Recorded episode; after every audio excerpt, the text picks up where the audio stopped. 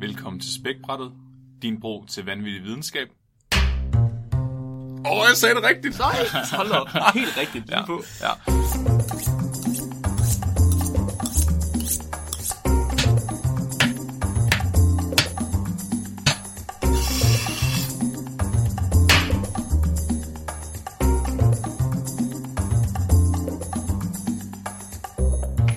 Spækbrættet er en øh, podcast, hvor vi finder vanvittig videnskab og forklarer det for hinanden, så vi kan forstå det, og I forhåbentlig også kan forstå det. Ja. ja. Og det er ægte videnskab, alt det vi har med. Yes. Så det er rent faktisk øh, ting, der er blevet lavet af legitte forskere og videnskabsmænd. Og øh, skal vi sige, at vi aldrig tager, at vi aldrig tager fejl, eller? Jamen, det gør vi ikke. Vi tager aldrig fejl. Nej. Det er jer, der tager fejl. Nå, nu har I snakket længe nok, fordi jeg har noget at fortælle. Mm. Det er rigtigt. For øh, to uger, tre uger siden, der øh, afbrød jeg Robin meget, meget øh, kort for hovedet. Med vilje, fordi at det synes jeg, altså Robin har snakket, snakket rigtig meget dengang også. Det var fordi, at jeg havde øh, været til mensa-test. Det er også meget menneskeagtigt at afbryde folk. Kan I huske det, jeg havde været til mensa-test? Ja. Jeg har fået svar. Ja. Ja, jeg har godt nok ikke fået min score endnu, men jeg har fået, øh, fået svar. Ja. Jeg, øh, jeg, skulle, jeg skulle kvalificere mig til Mensa, gutter. Tillykke. Så nu skal vi, ind, øh, nu skal vi lave live-rapportager for Mensa. Er det sådan, øh, altså begge to, I tager afsted, eller hvad? Ja, det må det næsten være. Ja. Robin, vi er faktisk nødt til, at du tager en test også. Du bliver nødt... Jo, Jo, nu, skal dig også. Ej, det, det er af, samme grund, som jeg ikke tatoverer mig, så, så tager jeg ikke... øh, Som du ikke Mensa. tager med. Okay, men bare for grund. Hvorfor det? Jeg vil ikke være som alle andre, jo. Nå. Du vil ikke... Øh... Sådan ligesom mig, jeg vejer mig ikke, hvis jeg er bange for at have taget på. Ja. Så er jeg ikke syg, hvis jeg ikke ved det. Det samme, man er ikke... Jeg er ikke... Jeg er ikke det er sådan Schrödingers kat. Jeg er hverken dum eller klog, før jeg har taget testen. ja. Så, sådan har jeg det også. Nej, du er begge dele, vel? Du er både dum og klog. Nå, Katten er både død og levende. det er typisk, typisk Robin. Han er både død og levende på samme tid. Sådan er det typisk svensker, tænker jeg. Men jeg forstår ikke, du vil ikke være ligesom alle andre, som alle andre mennesker. Du ved, de der 98% af verdens befolkning, der er i Mensa. 98 procent. Nej. Ikke jeg med. Åh, åh. Du er jo ligesom alle andre nu, Robin, hvor du ikke er med i Mensa. Tag nu den test. Ja, men Jeg siger det til dig, tag nu den test. Vær nu med i Mensa. Marco Flemming, alle andre i min verden, det, det, det er jer to. Ja, okay. Så det passer faktisk meget godt. Så vi har begge to tatoveringer. Ja. Vi er begge to Wow. i Mensa. Ja, Vi er begge to skæg. Robin har ikke skæg. Så fik er faktisk jeg ikke det. sådan. Jeg, Vi er begge to danske. Robin er ikke dansk. vi begynder bare at indgå sådan en symbiose på den her halvdel af bordet. Ja. Nå. Men stay tuned. Jeg, jeg, jeg, øh, når det kommer, Ja. ja. så lægger jeg selvfølgelig diplomet op på, øh, på Facebook. Ja. Åh, oh, det kan være, det kan være, at vi faktisk skal lave en t-shirt med det. Med dit diplom på. To tredjedel, eller... Fuck, det kan være sjovt. Jeg er lidt spændt på, hvor meget du har fået. Ja. Om du sådan ligger meget over mig. Hvad hvad ligger du på? Jeg, jeg fik 135. 135. Hvor meget skal man have for at komme ind? 134. Ja. Right? Det var 132, dengang jeg kom ind. Ja, men det skifter lidt, fordi det er top 2 procent, ikke? Jeg er på vej ud. Flemming er faktisk ud. Du er old news. Jeg ved ikke, om man rører ud, hvis Jeg man... lige sige, kan du tage den igen, og så få en højere score, så? Ja, men det er noget... Jeg, jeg ved ikke, hvordan det fungerer. Jeg var, jeg, var ind- jeg var inde og google det i går faktisk. Nå. Fordi du også snakker om det. Øhm, og der er noget med det der spredning og alt muligt. Det er, så, det er så forvirrende. Ja, jeg forstod det heller ikke Men jeg fandt ud af det der, du sagde med, at spredningen er større i USA. Ja. Så jeg var inde og kigge, så det svarer, 135 svarer faktisk til 156 i USA. Åh, oh, shit, Ja. mand.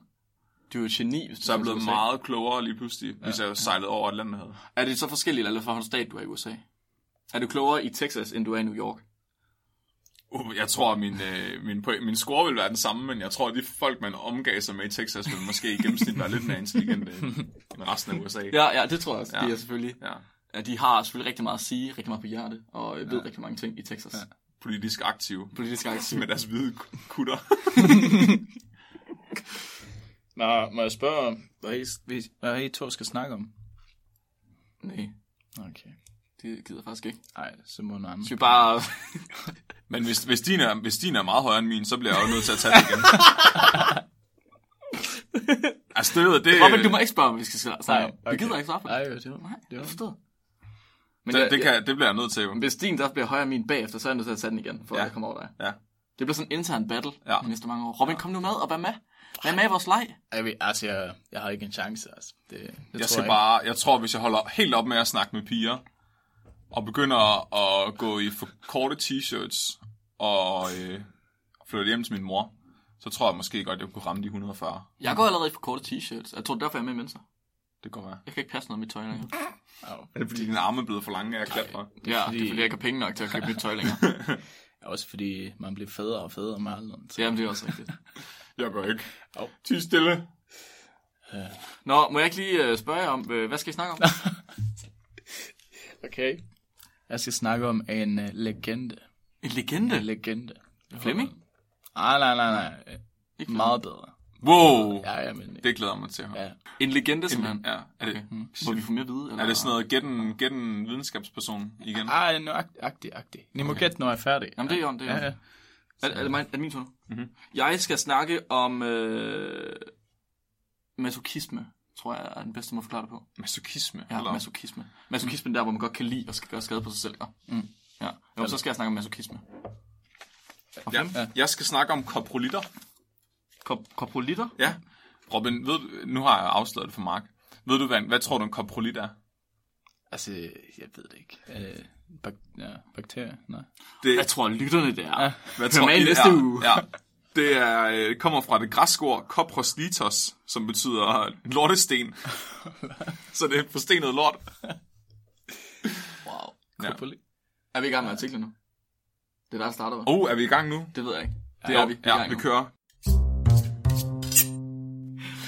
Så de her koprolitter, det var faktisk øh, intet mindre end øh, institutlederen, der anbefalede øh, emnet for mig Institutlederen Ja. på hvor? på BMB. Naturvidenskab. Her på, Jakob. Her i Odense? Ja. Okay. Oh. SDU. Institutlederen på Institut for Bio, Biokemi og Molekylær Biologi mm. på SDU i Odense. Han er min, øh, min store rollemodel, og han sagde til mig, Flemming, du skal snakke om forstenet lort. Fornuftig mand. Og så sagde jeg, okay. Man kan, altså, der er heller ikke så meget at gøre, fordi institutlederen er også Flemmings vejleder, så Ja. ja. Ja. Flemming han nogensinde gør sig et ønske om at bestå, så der at gøre. Han bare capish. Jeg skal nok gøre det godt, du må ikke smide ud. Nå. Så forstenet lort, siger du? Ja, så jeg, jeg googlede mig lidt rundt Ja. på de her koprolitter. Ja. Og så øh, det første, jeg kom ind på, det var et koprolit-museum, der er i USA. og de har simpelthen helt... I skal gå ind... Jeg, jeg lægger linket op til hjemmesiden. Der ligger simpelthen øh, et galeri af forskellige koprolitter, og der er en hel masse kategorier af koprolitter inde på den her hjemmeside. Kategorier. Okay, det Ja. lyder som en gameshow. Mine to yndlingskategorier, øh, kategorier, det var koprolitter med inklusioner, og koprolitter med bidmærker i. Bidemærker? Ja. Hold. Hvad? De har en, en afdeling i udstillingen med koprolitter, der har bidmærker i sig. Hvor, øh, hvor- hvor- hvor- hvor- hvor- bidemærker? Hvorfor er den ikke bidt helt igennem? Der er bare nogen, der er sådan, tror, der har smagt lidt på den der forstenet. Så måske er det, mens den er ved at blive forstenet. Jeg ved ikke, om der er sådan en mellemstadie mellem den er en lort og en sten, hvor den er sådan lidt, du ved, Lær? ja, sådan lidt, der er lidt bid i den stadigvæk. Vi, Abs. vi, vi snakker vel om dyr, der... Det vil jeg ikke at vide. Ja, altså, der må på et, jeg tror på et eller andet tidspunkt i verdenshistorien, så er der en eller anden fra Texas, der har bidt i en forstenet lort. Altså, jeg har tænkt på de der, de der tosser fra museet. Det er måske, fordi de i grunden bed dem for at se, om de var ægte. Ligesom med guldmønter. Uh, eller for at gøre øh, samlingen lidt mere interessant. Nå, så de, har- de, har, de har bare haft fire sten, de ikke vidste, hvad de skulle gøre med, så er de bidt i dem. Ja, Det her det er det med bidemærker. ja hvor meget sjældent hulemand, der er bidt i den. Ja. Jeg forstår, bidemærker. Okay, så de har, de har fundet en lort, som der er dyr, der har bidt i, men ikke bidt helt igennem, og ikke et. ja. Den har bare bidt i den. Mm. Jeg Og så tror er også, der er nogen, der er bidt helt igennem. Bare du kan se bidemærket i den, ikke? Okay. Sådan ligesom sådan et stykke toast, ikke? Hvor hjørnet lige mangler. Det er også en måde at blive husket på i fremtiden.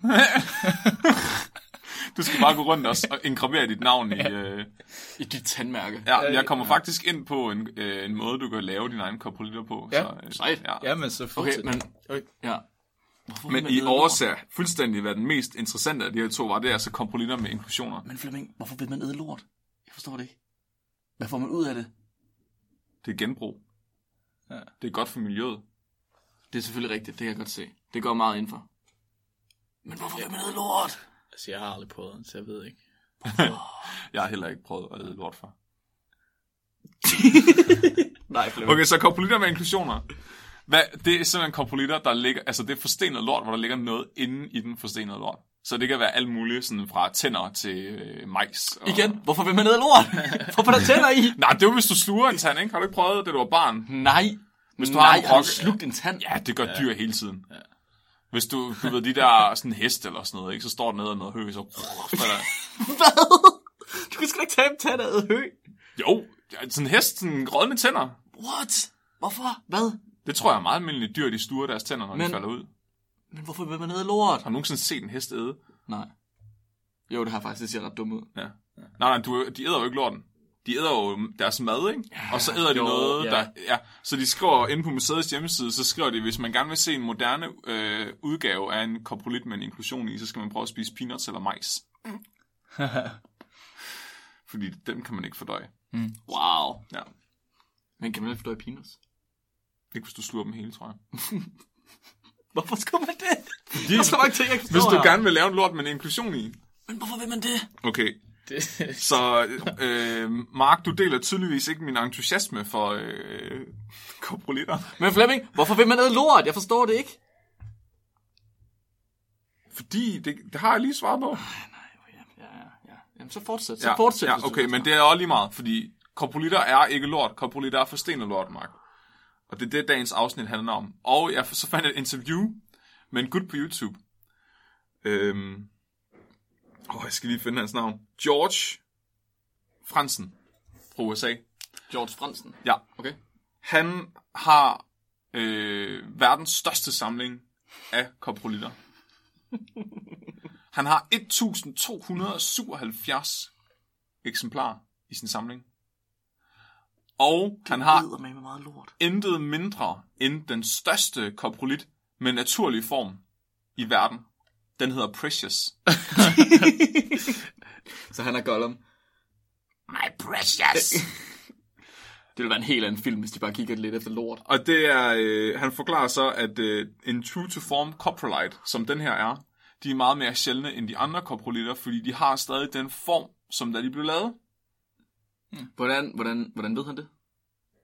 Fordi det kan du se på den. Den ligner en lort. jeg, men, ja, men jeg tror, øh, er det ikke sådan, om, hvis du skider i naturen, Ja. så er tiden ved lorten sådan falder sammen og bliver Ja. plat, ikke? Ja. Er det det, du ser, at den Ja. har, den ligner stadigvæk en pølse? Den ligner ja. fuldstændig noget, der er en dinosaur, der er skidt ud i forgårs. Men hvordan ved man det? Det kan, du skal prøve at gå ind og google det. Finde et billede af den. Den har rynker og alt muligt, mm. og helt rund, og sådan...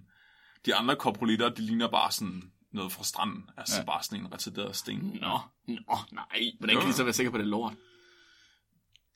Ja, det, det, de der arkeologer, de Prøv kan det er jo bare sådan nogle tosser, der er gået rundt, så har de samlet lidt sten ned fra en grusgrav, og så har de sagt, det er det sgu da lort, gutter. Og så kommer man i Guinness rekordbog. Præcis. Okay. Ja, han har sgu da bare, han sgu da bare købt øh, en kubikmeter skaver nede fra Stark af. Lavet sin egen. Ja. Det kunne være, at jeg skulle sælge det ud af vejen i stedet for betonhøns. Jeg får stenet lort. Så køber du bare grus. ja, så laver jeg sådan en støbeform og støber dem. Som bare ikke kører Det behøver du sgu da ikke. Hvorfor skulle du, hvorfor skulle du det? Men så støber jeg øh, min egen komprolitter. Bare køb en pose granitskaver. Hvad er det? Granitskaver, det er sådan noget, du putter ned i øh, din indkørsel. Nå, nej, nej, nej, nej, de er alt for små. Alt, alt for små. Ja, så er det det, fra, det er lort fra Dodger. Seriøst, øh, de der komprolitter, han havde i sin samling, der er altså ikke nogen af dem, der var mindre end en avocado. Det er en, altså- altså, en velvoksen lort. Precious var på størrelse med Robins hoved. Slap af! Altså, det er jo dinosaurlort, mange af dem, ikke? Ej, det er lort, det ved jeg. Ja. Det var meget flot. Okay, så der er lidt historie bag de her øh, koprolitter også. Så i gamle dage, der troede man, at øh, de var, hvad hedder det, forstenede grænkogler. Mm. Eller for sådan forstenet, øh, øh, for eksempel gallesten eller nyresten. Mm. Indtil 1829, der var der øh, en dame, der hed Mary Anning. Hun var meget øh, entusiastisk fossilsamler. Hun lagde mærke til, at øh, hun tit fandt de her koprolitter i tarmregionen på øh, de dinosaurus øh, hun fandt. Hvad hedder det? Ichthyosaurus. Det er de der vand øjle dinosaurer. Okay. Hun opdagede, at de her øh, koprolitter, de tit lå inde i tarmen på dem. Så hun tænkte sådan, hmm, gad vide, og så stod hun i hul på dem, og så kunne hun se, at der var fiskeknogler inde i. Og så sagde hun, det er lort. Det er lort. Prøv at høre, gutter, det er lort. Det er lort, ja. 1829, koprolitter blev øh, opdaget. Og så øh, kort efter det, så begyndte man faktisk at, øh, så fandt man ud af, at i Suffolk, der fandt man faktisk et kæmpestort deposit af dem. Og så begyndte man på industriniveau at mine koprolitter ud, og så brugte man dem som gødning. Hvor vand har de fundet et industrilokum? Et forhistorisk industritoilet? Ja, altså dinosaur gotik. Som de, altså, øh, Nej, hvor sejt. Det Ja. er en festivalplads, hvor dinosaurerne de har været hen og skide.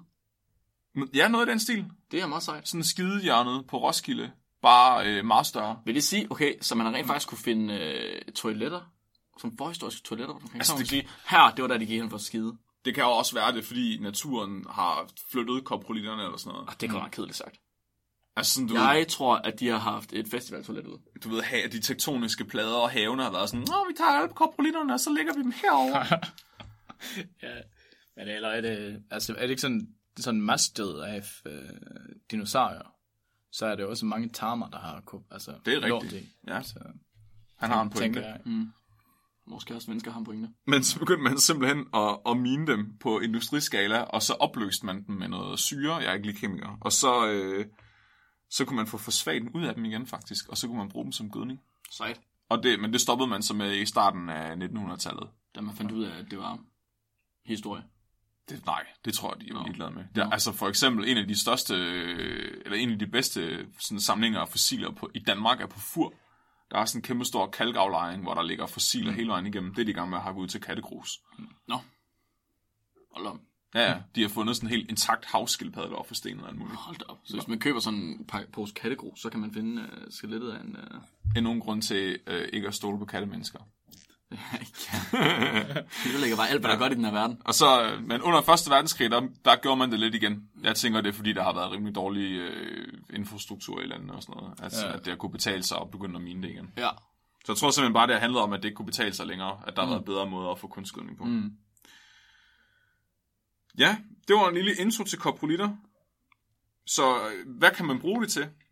Øh, hvad, hvad er den videnskabelige vinkel på de her koprolitter? Og det er simpelthen, at man kan kigge på, hvad de her dyr har spist. Så hvis du for eksempel finder en koprolit inde i maven på en forstenet dinosaur, så kan du faktisk øh, med mikroskopi og, og, og det blotte øje se, hvad den er lavet af. Så for eksempel kan du se, okay, den her den har spist fisk, den her har spist planter, har det været en kødæder, eller har det været vegetar? Begge dele.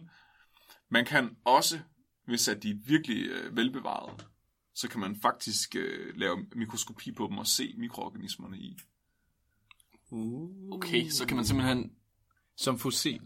Ja, ja. ja så øh, jeg har, et eksempel, jeg har en, en artikel her med, som øh, hedder Virus i en 1400-tals koprolit. Og det er simpelthen en øh, videnskabelig undersøgelse, hvor de har fundet en tønde i Belgien. Så, øh, hvad? Ja, så En de, har, tønde? de har fundet en tønde i Belgien, der har været forsejlet siden 1400-tallet. Den har ligget begravet 4 meter under jorden, under anaerobe forhold, og så er der nogen, der har lavet lort i den. Og den er blevet til en koprolit, Nej, hvad? fordi den har ligget Så under de... tid, Ja. ja. ja. Så hvis du, Robin, hvis du gerne vil få evis, så skal du skide i en tønde, og så skynde dig at lukke den, så der ikke kan komme luft ind i den. Skri- skriv mit navn. Ja, i lorten. Åh, oh, Ja. den var blevet til en koprolit. Og øh, Nej, hvor syret. 600 år. der er noget... 600 år, ja. Ja. De skriver her, at øh, virus-DNA, de har specifikt kigget på virus i den her artikel, fordi virus-DNA, det er, kan man lave sådan noget, der hedder suicide PCR på. Okay, hvad betyder det? Jeg ja. synes, det, det lyder mega sejt. Jeg er ikke helt sikker på, hvad det betyder. Okay. Ja. Øh, det må vores lyttere meget gerne skrive ind om. Men de skriver, ja. de skriver i hvert fald, at øh, virus-DNA er nemmere at lave sådan nogle øh, metagenomiske undersøgelser på. Det vil sige, at du kan lave øh, segmentere al DNA'en i prøven, uden at vide, hvad det er, du kigger efter. Okay, Mm. Jeg tror, det har noget at gøre med det engelskdrenge, men jeg er ikke sikker. og så... Hvad får man ud af det? Så kan du bare øh, tage den her koprolit, skrabe noget af indmaden ud, og så kan du faktisk segmentere alt det virus-DNA, der ligger inde i den. Og så vil du kunne finde ud af, hvad, hvad, hvilke virus har der været? Ja, Mm. Okay. ja. Nå, så ja, altså, kan man så finde ud af sådan noget sygdom og sådan noget? Præcis. Ja. Pest og... Ja, ja. Så øh, det har de gjort med den her. Og, de skriver, og jeg, tænker sådan, altså, den er 600 år gammel. Det er rimelig godt. De siger, at øh, nogle typer af virus-DNA kan blive øh, sekventeret op til 1500 år efter det er blevet lejret, ikke? Og, no, og andre kan 400 år. Mm. Så det er sådan et rimelig sweet spot, de der 600 år. Så det, jeg har gjort, det er, at jeg har taget, jeg har, jeg har, jeg har streget det her over i metodeafsnittet. Metodeafsnittet, det er der i artiklen, hvor de skriver, hvordan de har gjort tingene. Mm. Så de har taget, skrabet 5,8 gram ud af ind midten af den her komprolit. og så har de opløst den natten over øh, i 4 grader varm PBS, som er sådan en øh, sådan en opløsning, som, buffer. ja, Ja. Så Øh. det gør, at det ikke går i stykker. Ja. Så har den stået og rystet natten over i det her, så den er gået opløsning. Og så har de, så har de puttet den i en centrifuge og spundet den her øh, lortesuppe med 500G i 10 minutter. Og så, øh, så har de taget alt det, der ikke øh, er bundfældet. Og resten har de smagt på, eller serveret til, til gæster på en fin restaurant. Det er de i gang med at prøve om til chips. og øh, ja, så fandt de faktisk ud af, at de med et elektronmikroskop stadig kunne se strukturen af de her viruser. Wow, what? Ja, vi lægger billedet op på Facebook-siden. Nå, vi har også et billede heroppe. Der kommer to billeder op. Okay. Så de kunne faktisk se 3D-strukturen af de her viruser stadigvæk efter 600 år, de har ligget inde i den her lort. Åh, oh, det er vildt. Og de kunne genkende dem. Altså, de kunne se, det her det er viruser, der stadigvæk findes i det. Altså, det er menneskeligt lort, skal jeg lige huske at tænke. Ja, ja, ja, men altså, er de der viruser, er de øh, døde eller levende eller forstenet? De, de, De kan ikke være døde eller levende. Okay, så, så fungerer de stadig, hedder det. Nej, de var ikke længere levedygtige. Okay, så de var ikke aktive længere. Nej, Men men de forstenet, altså? Eller var det bare sådan nogle huller, der var efter, ligesom når man har en forstening, ikke? altså, det var øh, intakte viruskapsler. Øh, kapsler. Okay, så alle molekylerne og proteinerne og sådan noget, det var der stadig? altså nok til, at man kunne se strukturen, ikke? Åh, oh, det er vildt. Så det har jo været nedbrudte nok til, at virusen ikke længere har fungeret. Men, ja. Men stadig intakte nok til, at man kunne se øh, deres form. Mm. Deres DNA har været intakt inde i de her kapsler, og så har de simpelthen øh, segmenteret det og kigget. Og så kunne de se, øh, at det faktisk var hovedsageligt bakteriofager. Det vil sige altså virus, der angriber bakterier. Ja. Og det, giver, og det giver også mening, siger de, fordi i, altså, i nulevende mennesker, der er det også hovedsageligt faktisk bakterievirus, der er i vores lort. Mm. Og det er jo fordi, vores tarme er fyldt med bakterier, der nedbryder vores mad. Mm. Øh, og vores eget immunforsvar vil jo helst ikke have virus. Mm. Så det giver mening. Og så sagde de også, at det var nogenlunde de samme bakteriofager, der var altså i den her 1400-tals lort, som der var i moderne lort. Med undtagelse af, at de kunne se, øh, at der var forskel. Altså det var som om, de var muteret. De havde udviklet sig. Mm-hmm. Så fylogenetisk, altså hvis man prøvede at sætte dem op i forhold til, hvordan de er beslægtet med hinanden, de her viruser, så lå de meget anderledes. Men der, de gener, der var vigtige for dem, som deres metabolismegener, skrev de, ja. var øh, uændrede. Og deres 3D-struktur var også hovedsageligt uændret. Altså virusen, ja, virens Ja, struktur. Ja. Ja. Så det vil sige, at i 1400-tallet havde de, de stort set havde de samme viruser i deres kroppe, mave, som vi har nu. Ja. Wow. Det er bare det har en, øh, altså det er en, en lidt mere moderne opskrift. men det ja, også... Men hvis det er bakteriofager, de kigger på, det dem der angriber bakterier, så må vi jo næsten have haft det samme mikrobiom også. Dengang. Det- Fordi, fordi ja. det, ellers så ville de jo ændre sig, fordi de er jo meget specifikke, de her bakteriofager. De angriber jo meget specifikke bakterier. ja, For eksempel, ja. hvis den er kodet til en E. coli, så angriber den kun en E. coli. Angriber ikke nogen andre. Så hvis det har skiftet, så man har haft mere candida eller whatever, ja. så vil, så vil vores virus... Men har vi, ikke næsten, har vi ikke næsten spist det samme i alle år? Altså, vi, vi spiser stadigvæk øh, havregryn til morgenmad. Altså, Mm, Gjorde det, det ved jeg ikke, om de gjorde i 14 jo, det var det eneste, man Men spiste. er, var der ikke mega meget mad, der er blevet øh, forfinet rigtig meget? Jo, vi men det, er- Jeg tror, vi spiser... først øh, nu her det sidste par år. Ja, Eller, Ja, præcis, det er det, jeg mener. Altså, så må vores, det er derfor, jeg tænker, at vores tarmflora kunne være udviklet virkelig meget nu, i forhold til, hvad den var dengang. Fordi dengang havde de ikke forfinet mad på samme måde. Deres kornsorter var ikke stofferkortet, og ikke, hvad hedder det? Ikke GMO, hvad er det, men, hedder, men er det ikke der, derfor, man mener alt det her med obesity og fed, fedme og sådan, det kommer fra, for vi er jo ikke, vi er ikke uh, lavet for at spise den mad, vi spiser. Nå, Jeg har så hørt- du tænker, vi har det ja. mikrobiom, som Ja, vi det- skulle have i 1400-tallet, men det- det passer ikke til det, vi spiser nu. Ja. Jeg tænker også, den, altså det kan godt være, at der er virkelig mange forskellige bakterier, som, altså vi, som vi kan have, ikke? og der er forskel på, bare fra person til person, hvordan vores øh, bakterieflora ser ud i tarmen. Men jeg tænker stadigvæk på, at det må være sådan en katalog, vi har at vælge imellem. Ja. Altså det må være nogle specifikke bakterier, der har udviklet sig sammen med os, som mm. kan det, og ingen andre. Mm. Ja, ja. Så jeg tænker bare, at det måske er kompositionen, eller sådan, øh, hvor mange er der den her kontra den her. Ja, det er ret interessant. Hva- Det kan være, at det er i fremtiden, at vi genmodificerer tarmbakterier, som er bedre. Ja. Det Ja, altså det kunne man sagtens. Som at samle Pokémon, ikke? Sådan, Ja. Alt det bedste. Så- ja, du glemmer på. Ja, så når man ligesom har byttet Pokémon-kort, så sidder man bare med en finger op i numsen på hinanden. Hvor er den her? Øj, man, tak, Robin. Når man, lige, når man knaller, man Friends kommer for til, life, ja. ja. når man knaller, man kommer til at stoppe den i forkerte hul, så det er ikke et problem længere. Det er sådan, det er sådan man gifter sig. Ej, tak skat, nu har jeg meget bedre mikrobiom. Al- alle gæsterne prutter på bryllupsskagen. Wow. Åh, oh, gud. Det gik vi for langt. Kæft, mand. Ja, det synes jeg bare var meget interessant. Ja, altså, vi, det, var, det er faktisk meget interessant. Utroligt, at man kan få forstenet lort til at blive interessant Ja. på den måde. Sejt. Ja, med Flemming, han sælger det også godt. Altså, det kan jeg. Jeg, jeg har næsten lyst til at gå ind på eBay og, og finde en Precious. En legende. Han har nok flere artikler i Nature, end hvad H.C. Andersen har eventyr i Danmark. Han er i dag kun, øh, altså nu vil jeg understryge, kun 47 år gammel, er professor på Københavns Universitet og har i sine tidligere dage været pelsjæger i nordøstre Rusland. Mm. Han har arbejdet både i øh, University of Oxford og University i Cambridge, eller of Cambridge, og gav sin øh, uh, PhD-thesis navnet Recovery and Analysis of Ancient DNA from Ice, Sediments and Fossil Remains.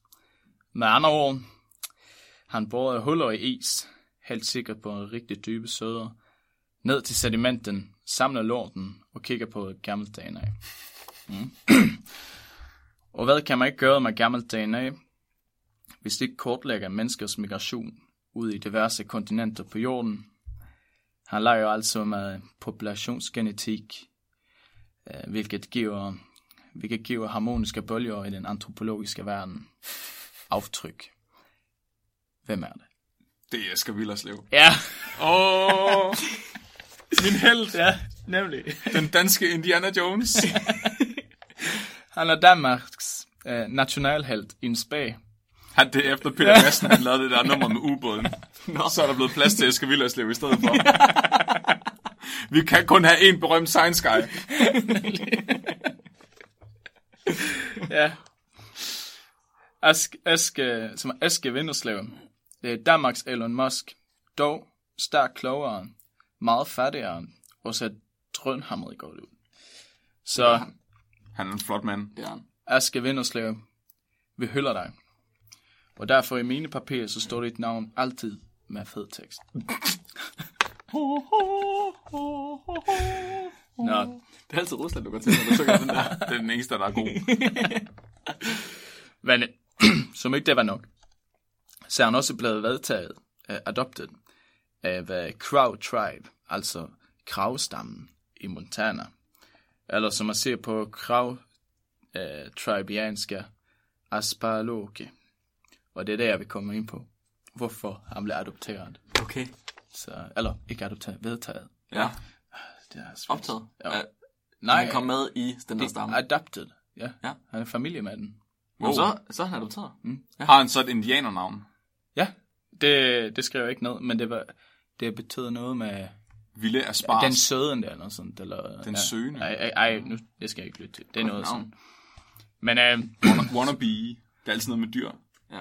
ja, det er noget sådan, jeg tror, scout-agtigt. Nå. Altså sådan noget. Ja. Men øh, det hele startede en julidag i 1996 langs en flodbred, simpelthen en flodbred i delstaten Washington, USA. Her finder man et menneskeskelet, der er meget velbevaret. Det kalder, nu ham, det kalder dem nu for Kennewick Kennewick Man, efter byen han blev fundet i. Så, eller kroppen blev fundet i. Kroppen blev først behandlet som en glemt, fuld, gammel uh, redneck, hvis uh, kød og blod bare stille og roligt blev til mad. Men efter fremragende kulstof 14 datering kunne man konstatere, at kroppen er 9.000 år gammel. Åh, oh, det er en syg brændert. Det er altså meget ældre, end hvad USA er. Hey, Henning! Vi tager hjem nu. Okay, 9 år jeg tager lige en lur. 1000 år senere. det er et liv som bytog, jeg har været på. Ja, hold kæft, mand. Det kunne ja. godt være dig. Det kunne godt være mig. Han blev fundet.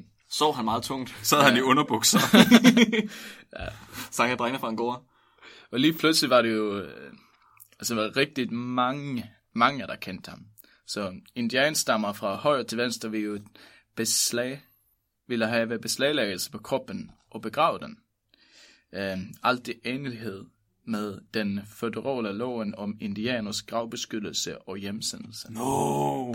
Så lige pludselig, når man så bliver fundet af en øh, rigtig fin videnskabsmand, så er man god nok til at være med i stamme igen. 9.000 år Ja. senere, så må man godt komme hjem.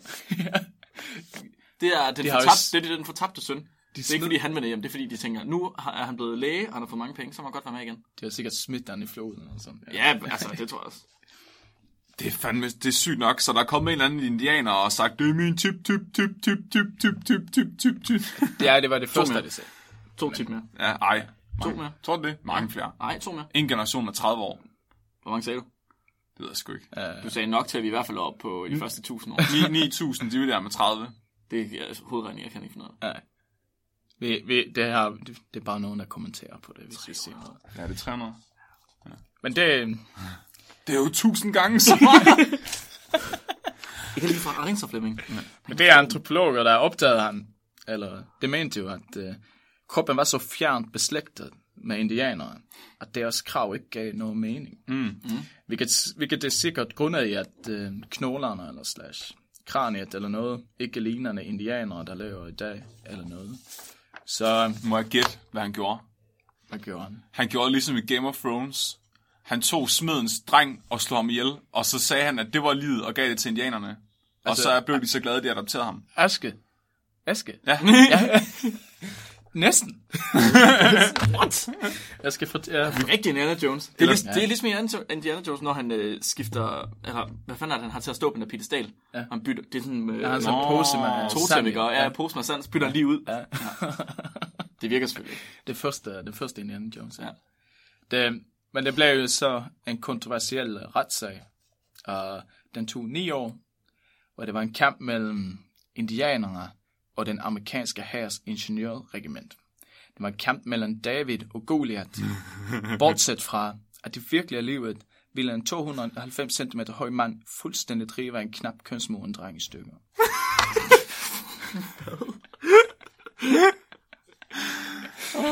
Tak, Robin. I 2004, så blev det sagt, at øh, en direkte øh, kulturel kobling mellem indianerne og Kennewick, Kennewick Man kunne ikke, øh, kunne ikke bevises, fordi mm. resterne var simpelthen for gamle. Men, hvem tror I ikke indtager sagen 2015, om ikke Nordens mest retfærdige mand? Og slæv. Ho, ho, ho, ho, ho. Nu skal jeg fortælle jer, hvordan det gik til. Aske Vinderslev kommer ind. Hængende fra scenemaskinen med kolde stormvinder blæser mod hans russiske pelshat. Når hans fødder når gulvet, skrues sceneblæser ned til niveau 3, hvorpå Aske gennemtrænger ingeniørens skytshelge St. Patricks hjerte med en iskruer og siger Kennewickman er beslægtet med indianere. Meget nært beslægtet.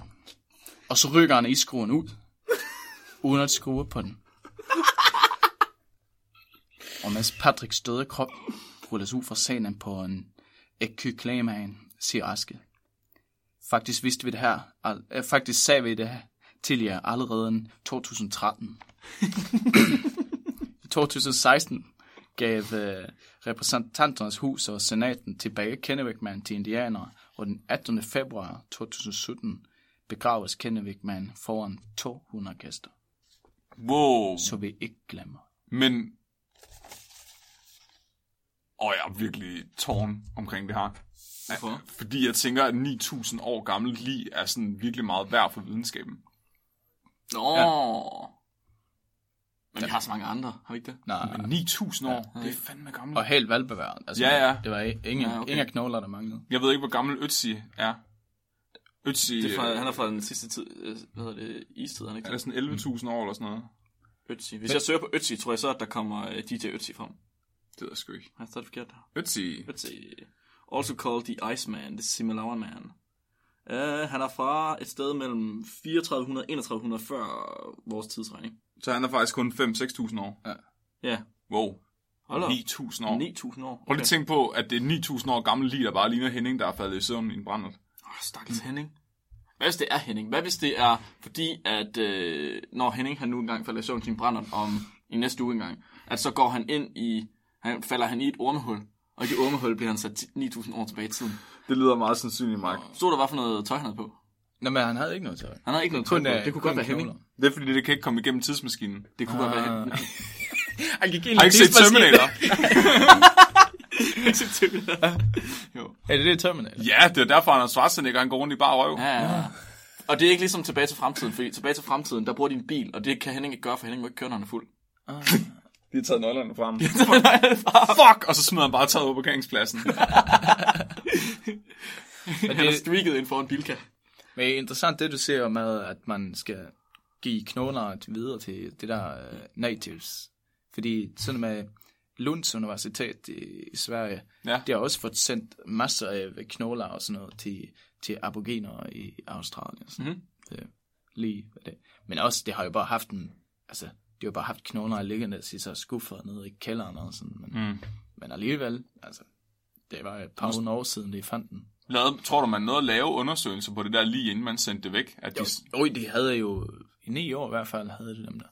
men måtte de godt så? Ja, det har de gjort, fordi ellers kunne ikke Aske øh, fortælle om, øh, var han, altså, at det var beslægtet. Åh, oh, det er lusket. Ja, ja. Så var sådan, okay, nu har vi gjort det, vi skulle. Men Og de- Så skal jeg lige være Mr. Hero her. Så.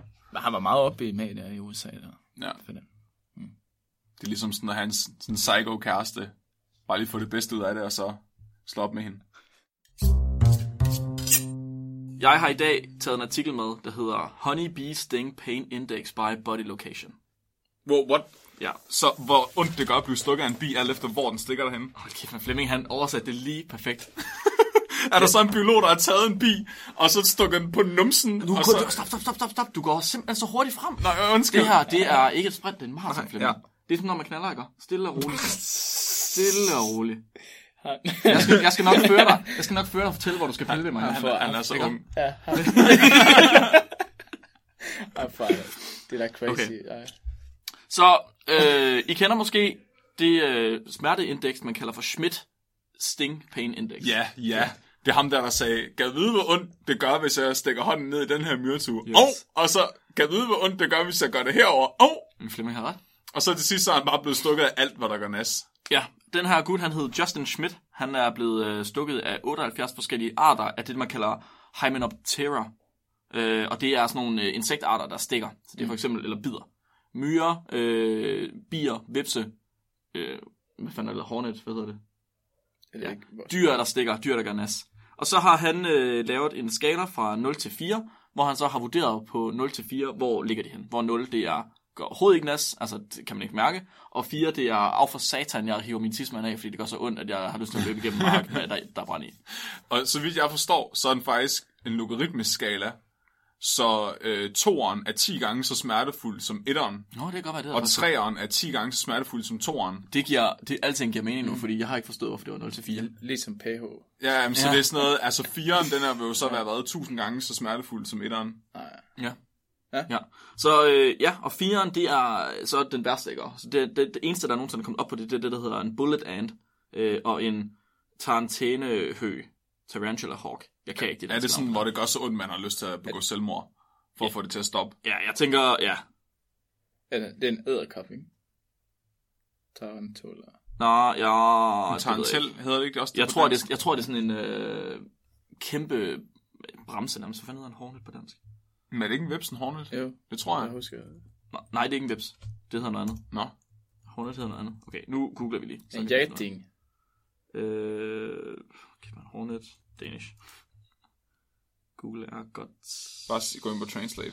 Ja, Du kan også øh, stole på mig, Robin. nej. En gedehams. En, åh, det er de der sorte skiderikker. De er kæmpe store, de der Hornets. Eller et billede. Og en, øh, jamen vi skal ikke se billederne, men jeg skal nok fortælle hvordan den ser ud. Og en Tarantula Hawk, det er sådan et øh, flyvende insekt, der bare bider og stikker helt fucking sindssygt. Så han er simpelthen blevet stukket det her. Jeg, t- han er nok ikke blevet stukket noget, der er giftigt, tror jeg. Dengang. Nej, kun smertefuld, Ja. tror jeg. Men det var Justin Smith, og det gjorde han øh, i midt 80'erne op til 90. Øh, og lå sig stikke af alle de her ting her. Og siden da, der er der mange mennesker, der har brugt hans øh, standard til at finde ud af, hvor ondt gør det at blive stukket af mulige andre ting. Han fandt ud af, at den midterste, det mellemstikket, det var simpelthen en almindelig honningbi. Så den stikker øh, med en, en score på 2 i mm. det her Schmidt smerteindeks. Okay. Ja, det bliver så brugt som en international standard nu om dagen. Men hvor er han så blevet stukket henne? Er det altid det samme sted? Det ved jeg ikke. Det, det, er, ikke, øh, det er ikke ham, artiklen handler om. Det er bare sådan lidt et uh, exposition, ligesom Robin han også altid gør. Lidt intro, Flemming. Jamen, jeg var bare nysgerrig. Men jeg ved det ikke, jeg har ikke undersøgt Om ham. han har sådan sagt ballen eller knæet eller sådan noget. Nej, men jeg tror, det er på hånden. Jeg ved det ikke, men det er jo alligevel, for det er det, vi finder ud af for den her artikel her. Hvad har det at sige? Ja. Fordi, efter Justin Schmidt, han har lavet, lavet sig stikke af forskellige dyrearter, øh, så har Michael L. Smith lavet sig stikke på forskellige kropssteder af den her bi. Og så det er sådan en ekstra dimension til skalaen. Jeps.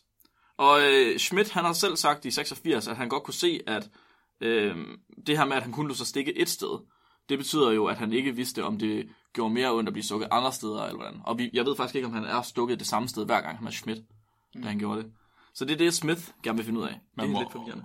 Og man må, må også blive lidt følelsesløs, hvis man er blevet stukket det samme sted af 78 forskellige insekter. Jo. Sådan, det var den der del på morfars krop, hvor han ikke kan mærke noget. Ja. Så øh, Michael her, han har øh, lavet en artikel, og det gjorde han i 14.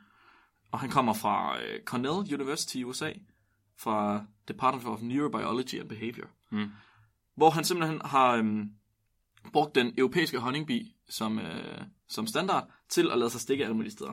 Og han siger, at smerte er sådan, det, det er kendt som noget af det sværeste at kvantificere. Det er simpelthen, man, fordi alle finder det forskelligt, ikke? Ja. Man bruger sådan nogle forskellige skalaer, man bruger numeriske skalaer og verbale, og man bruger spørgeskemaer og sådan noget. ikke? Når man kommer ind til en læge for eksempel, så giver de dig sådan et stykke papir, hvor de har syv ansigter på. Ja. Og så siger de, hvordan er din smerte fra 1 til 7, og så skal du finde det ansigt, hvor det gør mest ondt. altså, der passer bedst på dit ansigt. Det er derfor, lægerne er lidt så meget alvorligt. Ja, det er sådan noget den stil. Ja, og så er, prøver man simpelthen bare at bruge sådan nogle subjektive vurderinger. Det er simpelthen så svært at gøre. Så, øhm, så derfor så prøver de ligesom med det her. Og øh, Smith, han har jo så, øh, så han har gerne vil se, hvordan det her, hvordan det her det gjort forskellige steder. Men han har ikke haft forsøgspersoner. Udover sig selv. Så i uh, materiale- og metodeafsnittet, det man altid skriver i en artikel, inden man, altså hvor man fortæller om, hvordan man har gjort, Ja. der har han lige sin, uh, sin etiske uh, afskrift. Men det er ikke om bierne. Så insekter behøver man vist ikke at skrive, om det er etisk korrekt for. Det er om sig selv. Så han har skrevet, at uh, Cornell Universitets Human Research Protection Program, den har ikke nogen uh, politik omkring self-eksperimentering. Så den her, det her øh, forskning her, det har altså ikke skulle øh, reviews af deres kontor, så det har altså lige meget. Han kunne bare gøre, hvad han ville. Øh, metoderne, de går heller ikke imod det, der hedder Helsinki-deklaration fra 1975, som er, om man må eksperimentere på mennesker. Det er simpelthen, det er okay. øh, og siden at, øh, hvad hedder det, forfatteren var den eneste person, der blev stukket, og han var klar over alle de risici, der var i det, men så har han givet øh, lov af sig selv, til sig selv, til at blive stukket, og, og også til, at resultaterne de bliver gjort offentlige. Det er smart. Det er smart. Self-made man. Ja. Okay, så hvordan har han gjort det her? Han har... Øh, ja, mm, nej, I skal ikke gætte, fordi I ved det allerede næsten. Så det, han har gjort, det er, at han har taget en lokation til at starte med, og det har så været hans øh, interne standard. Og det har han sagt, det var ligesom den, han forventede, det var der, hvor median ville være. Det har han sagt, det er underarmen. Oversiden af underarmen. Ja. Ja. Øh, det var der, han forventede, at der ville han have den mellemste smerte. Mm. Og det passer også meget godt, øh, siger han. Så, så, så har han altså øh, stukket sig selv, eller han har fået, blevet stukket fem gange om dagen. Øh, det første og det sidste stik har altid været på den der underarm.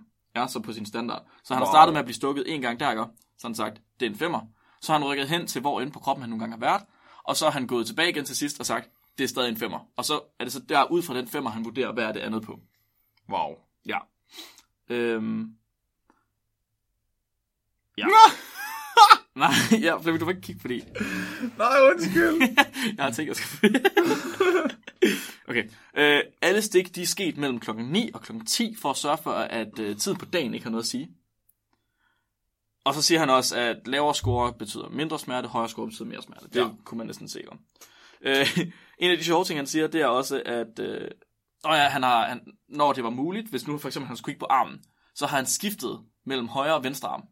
Altså alternated, for at der ikke var forskel på, at højre arm måske var mere sensitiv end venstre arm. Ja. Og øh, i visse tilfælde har han også været nødt til at bruge et spejl. For eksempel, når han skulle stikkes på ballen. Har han gjort det selv? Ja, han har gjort det selv. Og i en anden artikel, faktisk, som øh, vi skal have på Spækbræt på et tidspunkt, der øh, finder de ud af, hvad det vil sige at kigge i et spejl og så klø sig. Hvor de finder ud af, at hvis, man, hvis det klør på venstre side, man kigger i et spejl og klør sig på højre side, så fjerner man det kløen, man kan mærke på i venstre siden. Så derfor kan der godt være noget i det her, man har nødt til at bruge et spejl. Det er derfor, han tager det med. Ah, Okay, okay. Okay, så det han har gjort, det er, at han har taget en bi. Øh, han har sådan, han har jo bare et bibo, et bisted. Fordi han arbejder med bier til hverdag, jeg ved Han ikke hvorfor. biolog også. Han, han skriver også, at, øh, jo, nej, ja, neurobiolog, jeg ved faktisk ikke, hvad han rigtig er. Han må være biolog eller noget. Han, han, han skriver faktisk, at i tre måneder op til, der er han blevet stukket mindst fem gange om dagen af de her bier her. Så der er ikke nogen sandsynlighed for, at han, øh, at han er blevet, han har vendt sig, eller at han når vendt sig til under eksperimentet, så har han gjort det før. Så det er, det er altså standardiseret hele vejen igennem. Wow. Ja. Så hver dag klokken 9, der har han gået på arbejde, så har han taget en pincet, så har han taget en øh, bi fra det her bisted, som er det, han kalder for en guard, altså en vagtbi. Ja. Det er dem, der ligesom sørger for, at der ikke kommer fjender ind i bistedet, så de er mere aggressive. Ja, de er mere ja, defensive. Ja. Har han taget den med en pincet, taget den op, presset den imod, hvor den nu engang skulle stikke, holdt den der indtil jeg kunne mærke, den stak, holdt den der i 5 sekunder ekstra, for at være sikker på, at det penetrerede huden, så har han trukket bilen væk, ladet brøden sidde i, i et minut, inden han trækker den ud. Altså, ja, Wow. Tænk på alle de bier, der er gået til i det der eksperiment. Jeps. Jeps, jeps, jeps, jeps, jeps. bare et ben. Wow. Ja. Øh, okay. Ja, og han sørger selvfølgelig også for, at... Jeg ved ikke, hvor, hvordan eller hvorfor, men... Jo, jeg ved godt, hvorfor. Jeg ved bare ikke, hvordan. Men han sørger for at holde noter adskilt, så han ikke kommer til at kunne se dem. Så han må ikke se noterne fra dagen før. Så han har haft nogle andre til at skrive ned, hvor meget var de forskellige. Mm. Fordi hvis han ser det, så kan det være, at han kommer til at øh, sammenligne det fra gårdsdagen med det fra dagen, den Ja, samme dag. ja. Og det må han ikke gøre. Nej. Men, Nej. men der mener jeg, tror du ikke, han kan huske det? Måske. Det kan godt være. Det tænker jeg. Nå, og nu kommer vi til øh, figur 1. Og Oh my God. det der med at have figurer med på en podcast, det har vi snakket om før. Det er lidt svært. Men her kan jeg nok faktisk beskrive det. Figur 1, det er en tegning af en mandsperson, hvor man har forsiden af ansigtet, man har forsiden af kroppen, og man har for, øh, bagsiden af kroppen. Og på den her mandsperson, der er der røde krydser på, rundt omkring på kroppen, hvor han er blevet stukket. Nej. Han er blevet stukket. Nej. Nej. næsebor, kind, overlæben, på kraniet, på sin øh, brystvorte, i armhulen, på overarmen, på maven, på øh, underarmen, oven på hånden, på øh, midterste af fingerspidsen, øh, den midterste finger og dens fingerspids, på det øvre lår, på sine klunker, på penisskaftet, Nej. oven på foden, på den midterste tå, oven på foden, bag i nakken, bag øret, på den lavere ryg, på ballen, på håndledet, på, øh, hvad hedder det her, Håndflade. håndfladen, på, øh, hvad hedder det, knæhasen, på lægen og på øh, undersiden af foden, på svangen. Han har stu- fucking stukket sig selv med en bi på klunkerne. Han har stået stille med en bi på klunkerne. Han har taget en fucking bi med et pincet og skubbet ind mod sin løg, indtil den stak ham. Men kom han frem til, at det var... Og han har gjort det tre gange.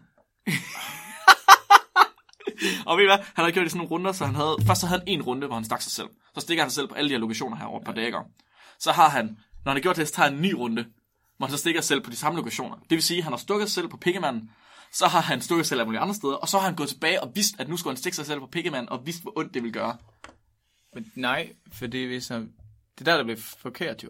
For nu, så ved han, hvor ondt det skal gøre. Åh, oh, men tror du ikke, man vil kunne huske, Ah. hvis man bliver stukket på pikken, hvor ondt ja, det vil men gøre? det derfor ved jeg ikke, om det er rigtigt hold. Og, ja. Så kan det være, at... Uh, Mit spørgsmål, undskyld, Ja. mit spørgsmål er, om den har været stiv eller slap.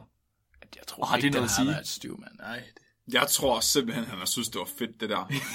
Jeg tror, jeg tror bare, han har haft øh, hejst flagstangen fra starten hver morgen klokken 9. Så, Ellers, Altså, han er bare sådan, åh, jeg kan få penge for det her, mand. Mm. det har han fået. han har fået penge for det. Han er så meget masochist. Det tror jeg sagde også. Hold kæft, mand. Han har bare sådan en eller anden dungeon derhjemme eller sådan noget, med et bib, hvor hans bibog står. Jamen, han er for sindssyg, mand. Okay, så jeg sagde det der med, at han har brugt forskellige runder, ikke? Mm. Ja. Han startede med at lave to runder, og så fandt han ud af, at der var nogle områder, hvor, det, øh, hvor der var variation imellem, hvad han havde sagt. Så havde han første gang, så har han sagt øh, et eller andet, og så den anden gang kunne han sige tre forskellige fra det. Måske har han sagt to et sted, og så fem næste gang. Så han vælger simpelthen, efter han har kørt anden runde, at sige, der har lige taget runde ja. også. Det kan vi da godt. Ved I hvad? Skal vi lige prøve en gang til? Hold kæft, mand. Det er så bare bestået på Er der, er, der, st- er der nogen, der har observeret det her? Ja. Har de kommenteret på, hvordan han stønnede? Nej, det Og hvor diller han i røven samtidig. Prøv, så er der nogen, der har stået, nogle af hans kollegaer har stået og kigget på, at han har trykket en bi ind mod sin løg. Ja, for fanden. Det er for sindssygt, mand. Prøv lige, jeg er nødt til at vide, om han er biolog. Det, det, altså, det tror jeg. Det er altså... Han kommer fra neurobiologi. Det, må, det, det tænker jeg, han er, hvis han arbejder med bier til daglig, ikke? Ej, det, må han næsten være. Og så snakker de også om, øh, eller han snakker om, at han har lavet en statistik, ikke? Det synes jeg faktisk er meget sejt, det her gengæld. Så for at sørge for, at der ikke er noget med, at han ligesom vender sig til smerten, så laver han øh, t-test, hedder det. Det er, hvor man undersøger, om en ting er forskellig fra en anden ting. Altså ikke gennemsnit er forskellig fra en anden gennemsnit. Og det gør han på de tidlige dage og de sene dage. Og så finder han ud af, at der er ikke nogen signifikant forskel. Det vil sige, at han når ikke at vende sig til smerten over det her eksperiment. Ja. Så man kan forestille sig, hvis man stikker sig helt vildt meget, jamen så vil man måske til at starte med at give, den der, øh, give klunkerne måske en øh, 9'er, og så vil man til sidst måske give dem en 20'er, fordi man har sagt, okay, nu begynder det at blive sådan mere mellem normalt. Det finder ud af, at der er faktisk ingen forskel på, så han når ikke at vende sig smerten. Men nu var vi inde på det. Det er også der, statistik bliver direkte farligt jo. Mm. Fordi han, han kører en tredje omgang, for han vil have pæn, uh, han vil have pæn data. Men, Ellers- eller, nej, jamen det skal man vel faktisk. Det er jo ikke Ja. ja. en skidt ting at køre en tredje omgang. Nej, Det betyder jo bare, at han har større sample pool. ja, ja, men det, men det er fordi, med statistikken, tænker jeg. Så han, han Jo, jo, jo, jo, men Ja. det er du vel nødt til. Altså, det, du Ja. er nødt, hvis du kan lave mere, så er det vel smart at lave mere. Ja, men- det, det, er jo ikke, det er slet ikke som en skidt ting. Nå, nå, okay. Nej, altså, det kunne jeg aldrig til. Altså, hvis du laver mere, bare du ikke fusker med det, bare du ikke laver noget selv, vel? Men hvis du laver en runde mere, hvor du finder, hvis det så er noget helt forkert, ikke? Men så har du det på som variation. Det gør vel ikke noget? Og hvad jeg mener, at han udsætter sig det en tredje gang, fordi Nå. han skal få, få det bedre. Øh, Han har stukket sig på klunkerne ja. med en bi. Forstår I det? Forstår I, at han har stukket sig på klunkerne med en bi? Du på? Nej. Jeg forstår, og jeg forstår faktisk godt, hvad Robin mener. Ja. Han må huske, at han har rated det. Okay, på den måde. Ja. Ja. Ja, måske. Jeg synes, det er mærkeligt at prøve at lave det til en øh, kvantitativ undersøgelse, når det i virkeligheden er kvalitativt. Ja, det kan jeg godt se.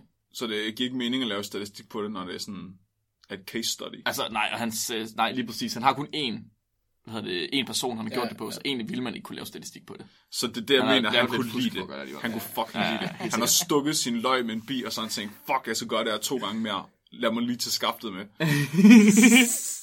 og så er det bare ekstra fedt, at der nogen, der kigger på ham, mens han gør det. Nu er vi kommet til resultaterne. Ja. Og det første linje, det første sætning af resultaterne, det er, alle stik inducerede smerte ved forfatteren. Ja. Alle, alle han har simpelthen, det har gjort ondt det hele. Det gør nullerne, eller er du stukket ud over det. Jeg vil godt have jer til at gætte på, hvilken lokation tror I gjorde allermest ondt, og hvilken lokation tror I gjorde allermindst ondt. Altså, under foden. Under foden gjorde Mest. mindst. Jeg tror, Mest, mest ondt. Okay. brystvorten eller armhulen. Brystvorten som mest. Ja. Okay, hvad tror jeg har gjort mindst ondt? Så vil det være armen. Har han gjort det på skulderen? Arm var jo mellem, har han selv sagt. Så der Ah. må være noget der under den, ikke? Skulderen eller sådan noget. Han har gjort det... På ryggen eller Ja, sådan ja, på ryggen har han gjort det, tror jeg. Altså, røven. Røven, ja. ja, ballen. Så du gjort mindst ondt. Og Flemming tror skulder og ryg-agtigt. Ja. Okay. Øh, det, der gjorde mindst ondt, det var oven på hovedet i kraniet. Mm. Det, der gjorde mest ondt, det var inde i næseboret. Åh, oh, Det giver også mening. Han har vurderet næseboret til en øh, 9,0. Det er gennemsnittet, ikke? Og der er 0,0 standardafvielsen. Han har gjort lige næst hver gang. og prøv lige, prøv lige at tænke på det igen. Han har stukket sig selv tre, over tre runder. På tredje runde, der har han vidst, at han skulle stikke sig selv i næseboret. Han har vidst, hvad der kom med det. han har taget en bi og stukket op i næsen. Ja! Mm. Og så har, han, han har, så har han holdt den der i 5 sekunder, efter den er stukket. Inden i næsen. Det er fuldstændig vanvittigt. Det er helt sikkert ikke den samme dag, som han har gjort det på løgne. Prøv at tænke, hvis han har gjort det. Det var sådan, åh, jeg er lidt træt i dag, jeg tager tom af hovedet i dag. Ja. Det er for sindssygt. Hvor tror I, øh, så jeg kan fortælle jer, at penisskaftet gjorde mere ondt end klunkerne? Øh, Nå. ja. Hvor tror I penisskaftet ligger hen i forhold til øh, næsebor? Så hvis næsebor det er den, der gør allermest ondt, der tror jeg så penisskaftet. er. under. Men jeg tror ikke, at det er så følsomt. Er det det? Altså skaftet. Men- Altså nu jeg ved jeg ikke om... Øh, Ja, altså det er ikke pikhovedet, det er skaftet. skaftet, altså det er der jo bare. Det er jo bare sådan... Øh, Det er der bare opfylder rigtig meget. Hvad plads tror I der? Ja, godt Robin. det er bare det der 30 cm stykke hård kød. Ja. Jeg ved det ikke. Lige under dig. Lige under, så på andenpladsen. Ja. Hvad siger du, Flemming? Jeg tror, det er sådan ligesom armen. Armen. Ja, Så det er midten. ja, Okay. ja. Penisskaftet får tredjepladsen. Overlæben får andenpladsen. Øh, klunkerne får fjerdepladsen. Uh, Det var nok, fordi den var stiv, det gjorde ondt. eller når dem lidt stykker. Jeg tror, jeg tror, han har stukket sig i slaptilstand, og så er han blevet stiv bagefter. Ja. Fordi han bare tænkt, åh ja! Åh, mere! Og så det der gift bare sådan pumpet rundt i den, og, sådan, og så den lukket af, ikke? Så det er bare bløde derude. Ja.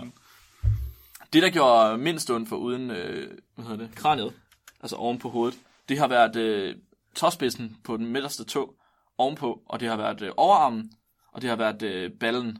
Ej, det kan ikke. Altså, hvor er det fucking mærkeligt. Jeg blev stukket i sommer øh, under foden, altså det går da. Jamen, det har været oven på tåen, ikke? Nej, under. Jamen, jamen det her har været Aha, oven på okay, midterste okay. tog. Ja. Hvad, hvor fanden er den? Foot arch, den ligger på en 5,0, så det er lige så slemt, som at blive stukket på underarmen. Og, det, og, og, og næsen var... ni. Næsten var 9. Hvad med nipple? Hvor lå den? Nipple, nipple ligger på 6,7. Ja, okay, den er ret høj. Ja. Ja. ja. Der er ikke noget af det, der kommer op på, øh, på 10. Jeg kan huske, da jeg blev tatoveret. Altså, det føles ligesom sådan en bistik, der flytter sig, synes jeg. Nej, det synes jeg ikke er slemt. Nå, Jamen, nej, men jeg, synes, jeg, jeg, jeg kan bare huske, jeg synes, det var værst nede omkring brystvorten. Ah, okay, dit er selvfølgelig også, din, din er noget større. Så Flemming, han har øh, sådan helt sleeve og ned ad brystet også. Jeg synes, øh, på armen var ikke så slem, og sådan op øh, på skulderen, men hold kæft, da han kom ned i nærheden af brystvorten. Øh. Nå. Jamen, jeg har jo kun min på underarmen, på indersiden af underarmen. Det var ikke så slemt. Mm. Det var okay. Ja. Men jeg synes, det, han er meget sød, ham her, fordi han sørger selvfølgelig for, at, øh, at alle kan læse med. Så igen har vi fundet en artikel, som alle kan læse med på. Fordi i den her tabel her, der har han først den medicinske terminologi, og så lige ved siden af har han lægemandsterminologien. Så hvis nu jeg ikke ved, hvad øh, foot plantar surface is, is, er, så kan jeg gå lige over til højre, så kan jeg se, det er sgu da øh, svangen på foden. Hvad, og hvad, hed, hvad er fagtermet for løg? Er det lupus? Skro, skrotum. Nå. Det er det samme. Har det ikke et latin navn? Nej, det er skrotum. Det er det latinske navn. Lupus cluncus. Ja. Hvad med penisskaftet? Det hedder, det hedder body of penis dorsal aspect. Dorsal aspect. Ja. Underarm, eller ikke underarm, hvad hedder den? Øh, armhulen hedder axilla. Axilla. Det kunne godt være sådan en uh, God, en Godzilla-fjende. Det bliver et godt anatomiafsnit her. På knæhasen hedder popliteal fossa. Wow, sygt nok. Frækt. Frækt. Tak, du har beriget mit liv. Ja, og så, øh, ja, så kommer han nu til alle de her, øh, Han siger, at i de mest smertefulde områder, der kan dybden af stikket måske have noget at sige. Øh, fordi at huden den er tyndest på øh, klunkerne, og så derefter i ansigtet. Øhm. Man siger også, at det kan ikke helt forklare det, fordi at i andre tilfælde, så for eksempel håndfladen, der har, øhm, har man næsten dobbelt så mange hvad hedder det, hudlag, ja. som man har på oversiden af hånden. Mm. Men håndfladen gjorde mere ondt, oversiden af hånden gjorde. Der er også mange flere nerveender i hånden. Det må der næsten være så. Ja. Ja. Og han, forklar, han, står, han snakker også om den her, øh, det der hedder det somatosensory homunculus, som er en karikatur af mennesket, hvor man har tegnet mennesket, så de kropsdele, der er mest følsomme over for øh, ja, bare føler og følegår, Ja. de er, øh, de er tegnet meget større. For eksempel tungen er kæmpestor, og fødderne er kæmpestore, mm, og læberne er kæmpestore, og Ja. hænderne også, ja. Øh, og så siger han, at det kan måske, man til at forklare det, det er cirka de samme steder, hvor det er, man mærker meget smerte også. Men ikke helt alligevel. Det er ikke helt de samme steder. Nej. Så måske skulle man overveje at lave en smertehomunculus i stedet for. hvor man... Øh, kæmpe store klunker kæmpe klunker, kæmpe penis. og en kæmpe næsebror. ja. Han, øh, han siger også, at han har ikke stukket sig selv på tungen eller på tommelfingeren, og det er han lidt ærgerlig over. Det ville han gerne have gjort. Og det, var, det er kun blevet gjort på øh, ham. En person, ja. Ja. Og det, det, han er faktisk god, fordi han forklarer, eller ikke forklarer, han siger flere gange, at han ved godt, at det er kun en person, så man kan ikke generalisere. Ja, fordi kun sige det om de én ser jo, det får man ret tit at vide, at øh, kvinder, de tåler jo rigtig meget smerte, fordi de skal jo føde, altså føde børn og sådan. Og det, Så er, det kunne være godt og interessant at sammenligne. det testede de i, det- i Mythbusters. Ja. Og de fandt ud af, at det var først efter, de havde født, at deres smertetærskel rykkede sig. Okay. Så før de havde født, der var den lavere, men, men efter de havde født, så var det bare sådan off det- the, off the er, scale, det, ikke? ja, det ved. Var det det, de gjorde med isbadet? Ja. Ja. Okay. Ja. Så måske skulle han gøre det på nogle kvinder, før efter de er født også. Ja, men så... Øhm, det, han, han er jo ikke så, så interesseret i at se, hvad smertetærsklen er. Han er interesseret i at se, hvad forskel, hvordan mærker man forskellige smerter forskellige steder på kroppen. Og Ja, det er også rigtigt. om du og jeg, Robin, vi har forskellige smertetærskel. Det kan jo i os for sig være lige meget. Det kan bare være, at du vurderer alting til at være mindre. Ja. Men hvis du alligevel starter med at sige, at underarm, det er en femmer, så burde du vurdere det andet, ligesom jeg gør. Ja. Så kan der så være forskel på, at nogen er, har måske virkelig insensitive klunker, ja. som man kan sparke på, som man har lyst til. Sådan en munk. Ja, så en punkt, der trækker lastbiler i klunkerne. Etter. Ja. Ja. Ja, øhm, det var det, jeg gerne ville fortælle jer om. Det var, det var Tak, øh, en lille historie om, øh, om bier og en psykopat, der godt kan lide at blive stukket på klunkerne. Og det, altså, han fik penge for det. Jeg fik penge for det. Hold op. Øh, åh, konklusionen er, at de ikke skal lade stikke på klunkerne, tror jeg. Lidt, f- f- fuck bier Ja. og vipse og myrer og sådan noget. Ja. Ikke lade stikke på klunkerne. Puh. Rom, Øh. Rommel, hvad er din konklusion? Nej, men det er vel, at uh, Ask uh, Vinderslev har taget Pe- Peter Madsens plads. Lad være med at spise lort. Lad være med at spise lort. Ja, hvad fanden sker der? Hvorfor vil folk spise lort? Jeg forstår det ikke. Hvad fanden er det for noget? Har du ikke set en hund? Jo, men det er fandme mærkeligt. Vi havde en hund, der bare åd... Vi havde engang, øh, der boede hjemme med mine forældre, der havde fire hunde, og en af hundene gik bare ud af alle de andre hundes lort. Jeg forstår ikke Den ville hellere spise lort, end den ville spise mad. det. Jeg forstår ikke, det der er jo ikke næring i lort. Sådan en frisk presset en, du ved. Der kan ikke være næring i lort. Oh, jeg, ikke tror, lort? nej, jeg tror, der er lidt tilbage. Ja, det er sgu da ikke noget. Det er jo ikke nok. Hvorfor vil ikke hellere have pølse eller sådan noget? Øh, du finder en majs. Så finder en majs. Så Har du alle... ikke set Two Girls, One Cup? Ej, Flemming, stop, stop. Tak for i dag. Farvel. Nu kan jeg ikke mere. Øh, tak fordi I lyttede med. Vi kan ikke engang sige det der med 20% længere. Nå.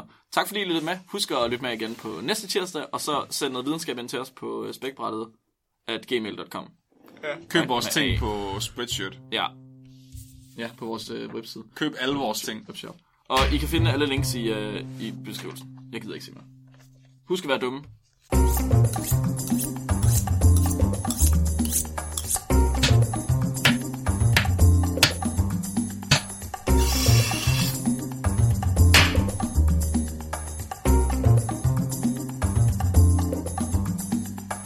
Ja, til den gang, jeg stod og holdt den der høring. Til min fødselsdag, der stod Mark bare og småt ind i remoulade, mega fuld klokken to om natten og holdt en høne, og så sked den på ham. Det har faktisk været det perfekte Tinder-billede, ja. tror jeg.